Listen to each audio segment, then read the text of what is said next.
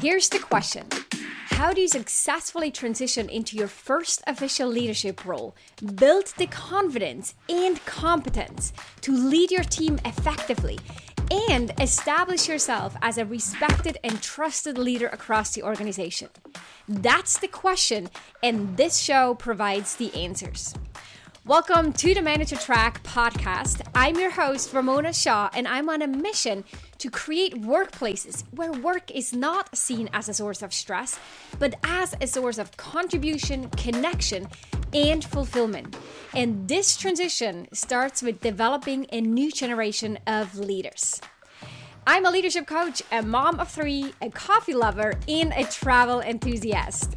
Stick around because in this show, you'll learn how to think, communicate, and act to become a confident, high performing leader people love to work with. Let's go. Welcome to this episode of The Manager Track. We're going to talk about how not to micromanage. Micromanagement is a widespread disease I dare to say. In fact, survey results range from saying about 60% of employers up to about 80% of employers have at one point in their career been managed by a micromanager. Now, if you feel like, whoa, no, I'm not at all a micromanager, uh, I'm going to skip this episode, then hold on a second because even if you don't consider yourself being a micromanager, this episode will still be of value to you because regardless of where you fall on that scale of micromanager to absentee manager, which would be the complete opposite and also not advisable, what I'm sharing in this podcast will help you become more aware of your personal style, but also more effective in your leadership style. And if you are led or have been led by a micromanager or you have peers who are micromanagers, then this comes with extra bonus value. So let's start by looking at a few symptoms. So, how can you detect whether or not you are a micromanager? Here are some of the things that come out of studying the topic but also coaching people who are have either been labeled as micromanager and then as a result of that come to me to be coached or clients who are managed by a micromanager and have been looking for guidance um, so let's start that list. So, one of the things that you might identify with if you're a micromanager is that you think you can do it best your way is the right way, and if you did it, everything would be faster and easier. You also think that you're usually right. So, your opinion is usually the right one, your approach is the right one, the way that you go about it, the way that you write, your communication style is the right one, and you're right on this thing too. Another symptom would be that you follow up and check in with people a lot. So it's not that team members give you updates, but instead you notice that you are checking in with them a lot. So you might ask them for status updates quite often. You might be sending random messages to ask them where they stand on a certain project or what's going on or whether they have responded to an email. You might also find yourself stepping in to help out your team members even if they don't ask for your help. So now let me make this a little bit more concrete. So some of the specific actions that micromanagers might take is to send people on their team calendar reminders, reminding them of deadlines to make sure they don't forget recurring or upcoming to-dos. So you're kind of inserting yourself in their calendar by sending reminders.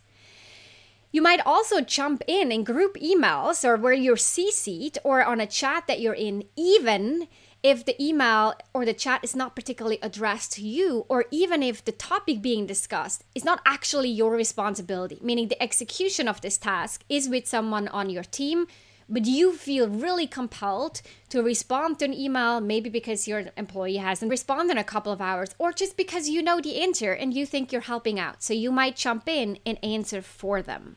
You might also give really directive instructions on a task. So you're delegating not the what, but the what and the how. So you're being very specific in the vast majority of things that you delegate. You might also notice how you feel compelled and actually do correct people's grammar in emails or you're rephrasing their sentences.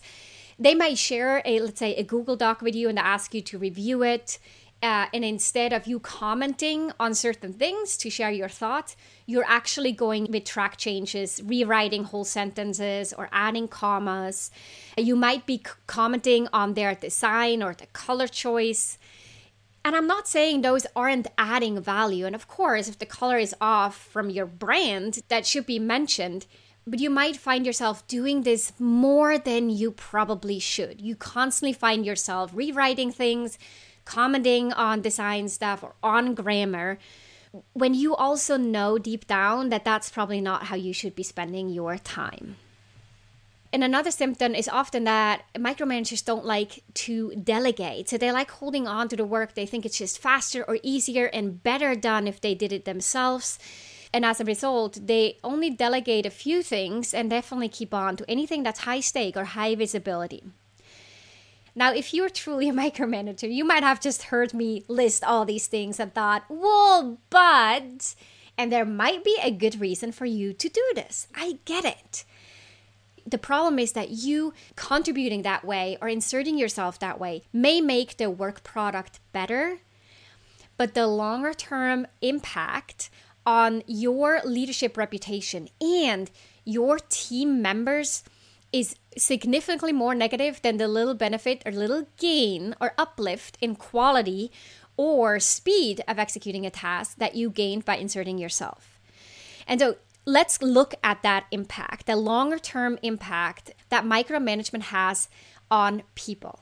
So even though that in the moment you might think you're absolutely right and it's the right thing to do to correct and to give that feedback or insert yourself or step in or not delegate, the long term implications are that people will feel a loss of autonomy.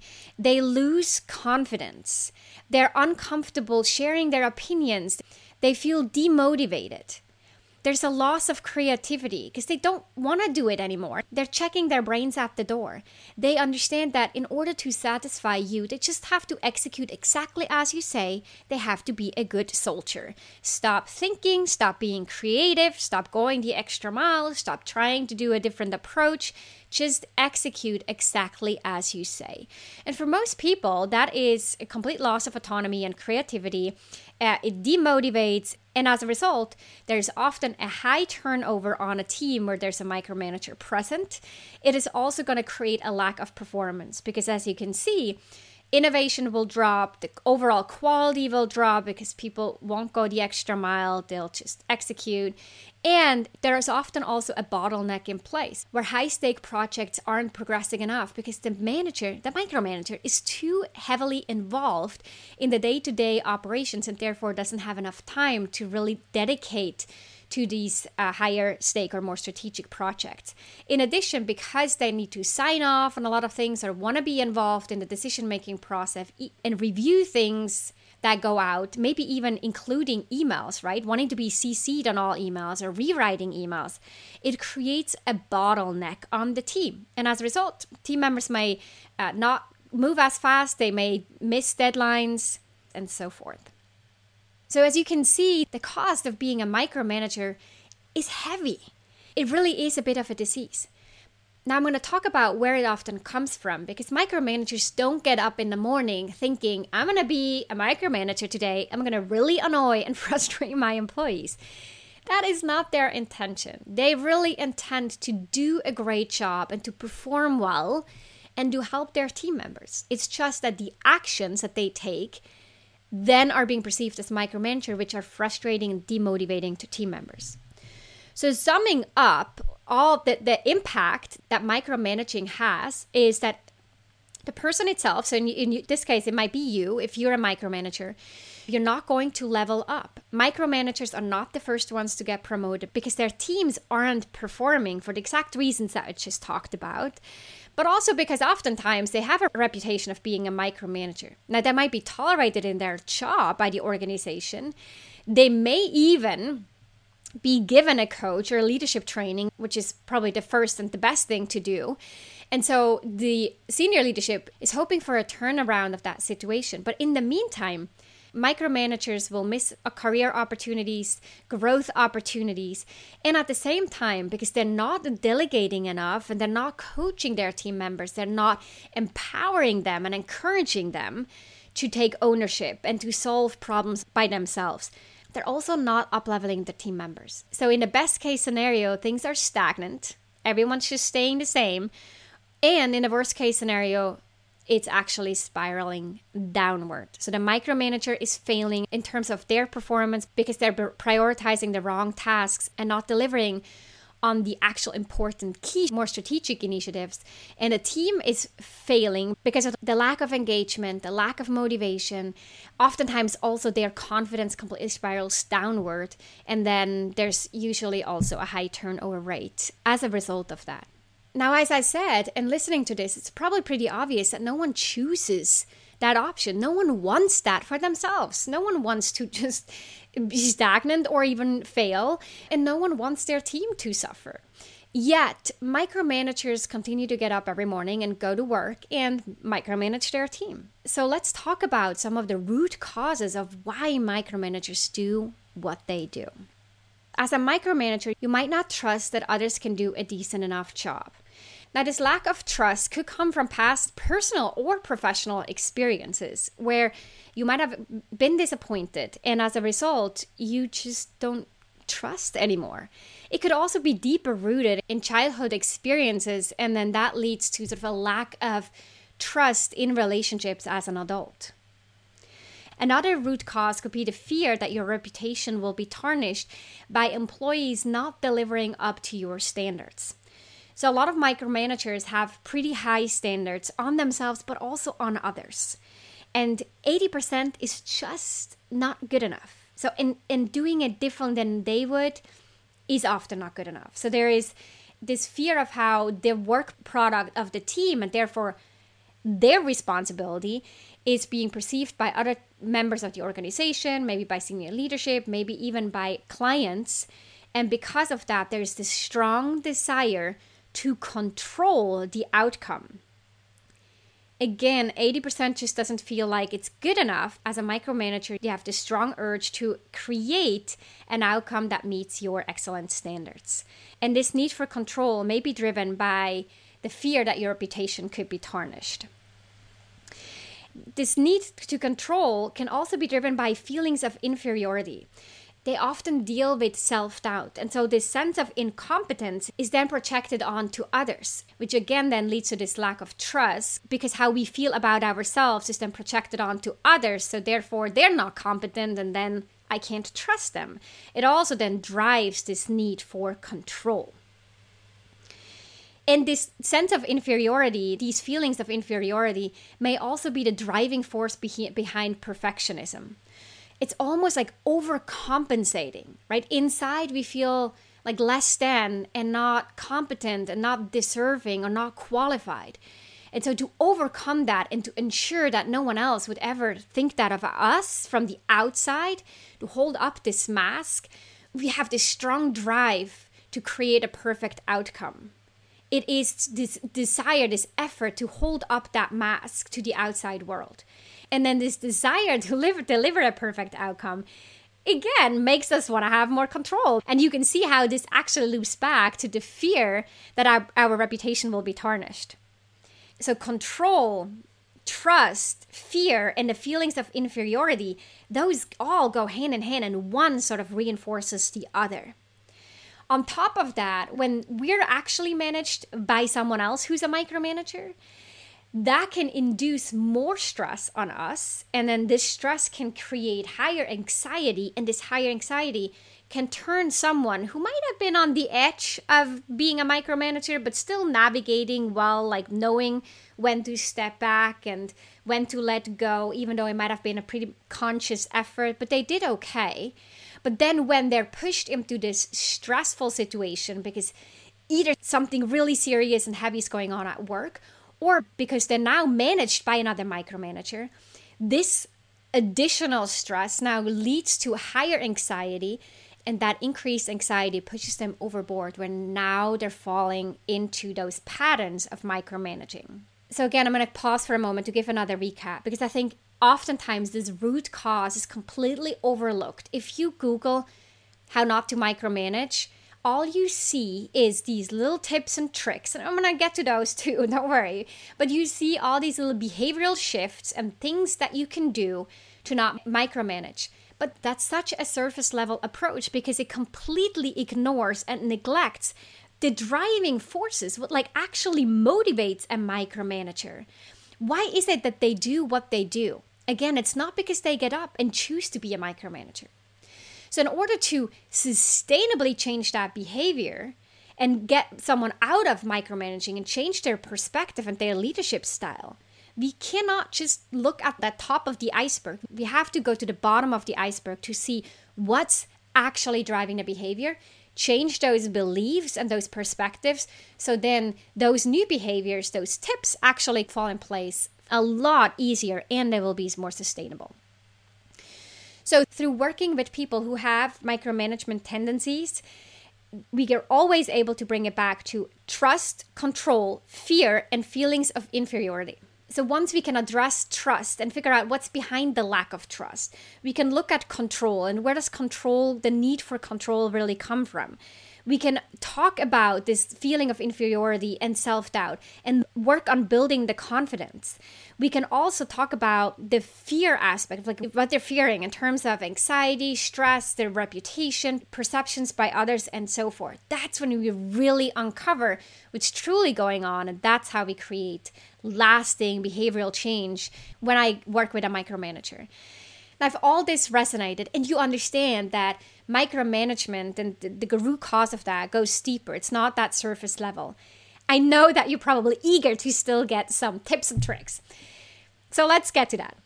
The first thing to do, uh, if you notice you have some micromanagement tendencies, is to actually look at the cost and the benefits.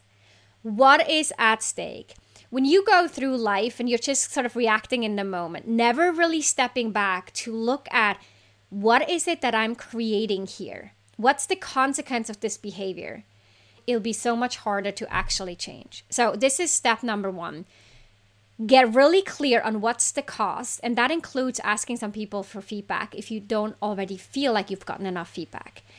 You could ask trusted people, people that you might have worked with in other companies or peers, and say, hey, I notice that sometimes I have a tendency to micromanage. Like, what's the impact this has on you when I do XYZ? If you have a good relationship with your boss, ask them specifically, hey, I want to get really clear on the cost of this. Like, what is actually at stake? And, and understand that your career trajectory will be heavily impacted if you're a micromanager. You will not be offered the opportunities that you would if you can get over this you're not going to grow your team as fast. You're not going to be able to accomplish ambitious goals because micromanagement will hold you back. So get really clear on what's actually at stake financially, career trajectory, your reputation, your relationships, the projects that you're currently dealing with, frustration, stress level, all of that.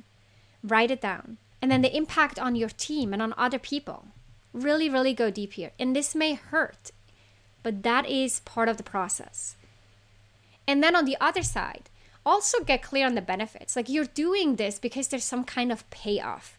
Anything that we do as humans, we do get a payoff. The payoff may simply be here that it gives you a sense of comfort. This exuding this control gives you some certainty. It may also give you a level of significance when you're the one making the decisions, when you're the one choosing the options, when you're the one giving feedback. So, what is actually the payoff that you're getting? What is the benefit of you micromanaging? So, that is step number one. Do not skip this step. If you want to overcome micromanagement tendencies or you want to help someone else, this is step number one. Step number two is to actually clarify responsibilities. So I want you to draw a clear line with what is it that you are doing and what you should be doing, and what is it that your team members are doing. A clear cut line, and that includes if I'm CC'd on an email and the email is actually addressed to a team member, I will not jump in to answer that. I will also not be the one who sets up calendar invites. So get really clear on this. And sometimes you might have built in certain patterns or expectations with team members that need to be reversed. So if people on your team expect you to remind them of deadlines, that's going to hold you back. That is not an effective pattern. So go back and say, you're managing your own deadlines. Let's get really clear on what I'm responsible for and what you're responsible for. All emails addressed to you, I'm no longer going to respond. All deadlines that are related to the jobs, the tasks that you're assigned to, you're going to manage the deadlines. I'm not going to send reminders anymore. So let them know that you're making some changes. Get crystal clear, not just on what they're doing in terms of the actual what, the task, but also how they're supposed to manage it, how they should check in with you, how often they should check in with you, how they should ask for feedback, what they need to ask for feedback on, and what not. Maybe in the past they've CC'd you on emails because you once asked, and now you realize maybe I shouldn't be CC'd on those emails anymore. Let them know. Do not CC me on those emails anymore. So, number one was do the cost benefit analysis. Number two, clarify your responsibilities and draw a clear line and then stick to it. Keep that line top of mind because in the moment you might feel this urge to jump in and help out. Don't do it. Let people on your team not just own the problem, but let them own the problem and the solution. You delegate a problem or a task, they own that task and they own the solution. They own the fixing. And that brings me to point number three. Your employees may struggle at times, and it would feel really good to jump in and solve the issue. And that's what you've done in the past. But then again, that your employees perceive as micromanaging. So you have to get comfortable letting them struggle for a little bit, letting them figure things out, letting them fail maybe, or maybe even write something that has a typo or isn't exactly up to your standards. Maybe it's only 80% of what you would have done. But let them learn. Let them fail if not much is at stake. And again, I call this smart failing I'm not saying let them fail and drop the ball with a client and it's high risk and huge consequences. That is not what I'm suggesting. But if the consequences are really minimal, it's a low risk task, let them go with it. Let the 80% be okay. Understand that failing and struggle is really the most effective way to learn. It is how you grow and it is how they grow them doing what they already know how to do is not learning because they've already known how to do it. That's why they did it that way. So the moment that we learn is always, and the biggest learning curve always happens when we struggle, when we're challenged, and maybe when we failed. So get comfortable that that's just part of the job. Be okay with the 80% at times, evaluate the risks, and hold yourself back. Let them figure things out on their own when the risk is small or even acceptable. Make that judgment call. There's this equation that I use a lot with my clients. It's an equation that I learned from Marshall Goldsmith, who was he's a leadership author and expert uh, in a thought leader in the field of leadership development. And the equation is the following: the success of a project equals the quality of the idea multiplied by the commitment to execution. So, the success of a project is not just dependent on how good the idea is and the quality of the plan, it is multiplied by someone's commitment to executing. Now, whenever we're executing someone else's idea, we're always a little bit less committed than if we were to execute our own ideas.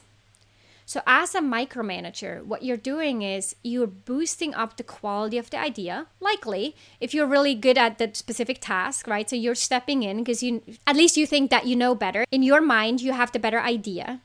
But when you do this, you have to know that at the same time, the commitment to execution drops. And so, in order to boost the success of the project, you have to keep in mind this equation is it now worthwhile for me to jump in? Or will me jumping in boost the quality a little bit, but I'm going to reduce the commitment to execution more so than I actually increase the quality. So this idea of constantly giving feedback to people, yeah, you might like gradually increase this quality, but you're definitely disengaging the employee who's supposed to execute. And as a result, the success of your project drops. According to Marshall Goldsmith, when he says he introduces this concept and this equation, the CEOs that he coaches usually decide, in about 50% of the cases, not to share their idea, not to increase the quality of the idea because they recognize they would reduce the commitment to execution. So it is about a 50 50 decision on whether or not to insert themselves in the conversation or to withhold and let the team member run with it themselves. So again, the success of the project equals the quality of the idea or the plan multiplied by the commitment to execution. So keep that in mind. And that also means that sometimes you have to be okay with 80%. You have to let go. Embrace the fact that each person on the team is an individual with their own preferences and strength, and that there is not one way to do it. There are many different ways to get to the outcome. And small things like a typo or a phrasing of a sentence is not what's going to make or break the project. It's also not what's going to make or break your perception and your reputation in the organization. Now, the next suggestion is to actually identify the triggers. So, reflect for a moment and think about where are instances where you tend to micromanage what are those actual moments? Maybe it is when you notice someone hasn't responded to a Slack message in over an hour or two. Maybe it is when you review documents and you have this tendency to jump in and like rewrite emails or rewrite uh, sentences. Look for all those moments and then plan ahead what you're going to do instead. So, knowing this now, and you see, oh, I totally do this, stop and figure out what you want to do instead. And don't just do this in your head, actually write it down. So, for example, next time I notice someone hasn't responded to a Slack message, I will not insert myself. Like, I will not step in. Or next time I am CC'd, I will leave it up to my team member to respond. I can check in if I need to two days later and say, hey, I remember I was CC'd on this email. Can you confirm that you handled this? If I really needed to, I could do that. But I'm not going to respond on behalf of someone else when it wasn't even addressed to me and it's not my direct responsibility. Identify those moments, plan ahead of what you're going to do instead. And then anticipate this. It's going to be uncomfortable. It's like wanting, it's, it's having an urge, it's having a desire to do something, and then you can't do it because you know it wouldn't be the right thing to do. It's like I should be going to the gym, but I'm I really just want to lay on the couch and watch TV. But I know I planned ahead, and so it, even though it's uncomfortable, I have to actually like get myself to go to the gym. I'm gonna do it because that's what I plan to do. Anticipate this discomfort. It's totally normal. It's the way that we're all wired. Your brain is just doing its job. It's sending you a message because you're changing patterns, and your brain loves patterns. It doesn't like changing patterns. So it's giving you all these reasons why you should keep doing what you're doing. It's going to provide you a bunch of arguments of why this time it's too risky to let go or why you have to correct this because otherwise someone is going to think poorly of you. It's going to tell you that if you don't help out, you're going to be delayed and then something dramatic is going to happen. That's just your brain doing your job. So it's going to feel uncomfortable. Stay in it, execute as you planned ahead of time. Now, the last suggestion I have is about introducing new thoughts, like better, stronger beliefs. Beliefs like the bottom of the iceberg that will actually help you to get more comfortable with letting go of control and trusting other people more, boosting your confidence. So, thoughts that you want to practice and keep telling yourself and remind yourself of. You might want to put a sticky note on your desktop to say, everything will be okay. I'm okay and they are okay 80% is good enough, or my focus is strategic work, or I am trusting my team members. A different approach is a equally good approach. Tell yourself the thoughts over and over again. It, it literally is like going to the gym and lifting the dumbbell. You have to practice and practice so that these thoughts become stronger and it starts becoming your default thinking. So, what are the thoughts that you can start telling yourself, introducing to your brain that will create the foundation for more effective habits for you to transition out of this phase of micromanaging and inhabiting strong effective leadership skills and, and to become a leader that extends trust to others. Someone who is able to let go of control. Someone who has this inner sense of confidence. And is okay with people doing it their way people on your team maybe even doing it better than you are doing it. All that is okay. There's nothing that you need to prove, no reputation that you need to manage. You are good enough already. That's how you can build this sense of trust. You can let go of control. You're not acting out of fear. And you have really healthy self confidence. Those are the key ingredients to help you become an effective leader who's no longer being perceived as a micromanager. Now, you listen to the very end of this episode, maybe for a reason. Maybe you notice some of those tendencies yourself. Maybe you worry if you, or whether or not you have those tendencies, and you want to figure out is there something there that you should be aware of? Because you want to make sure that you're not micromanaging, or maybe you're dealing with a micromanager at work in one way or another. If any of this is true and you want to learn more how I work with people like you and help them build sustainable, lasting change, and develop healthy leadership habits and let go of any micromanagement tendencies, then let's chat. Visit ramonashaw.com forward slash apply. And I'm going to include the link in the show notes as well. So we can talk, I can get to know you, and you can learn more of what working with me directly would look like. That's it for now. I'll talk to you next week in another episode of the Manager Track podcast. Bye for now. If you love this show, then you love even more my free training for new managers. If you haven't watched this training yet, then I'll strongly encourage you to sign up at ramonashaw.com forward slash masterclass. You'll discover the key shifts you'll need to make as a new manager and the number one most common mistake to avoid. Plus, you'll walk away with actionable tips that you can apply in your role right away. Go to ramonashaw.com forward slash masterclass to sign up.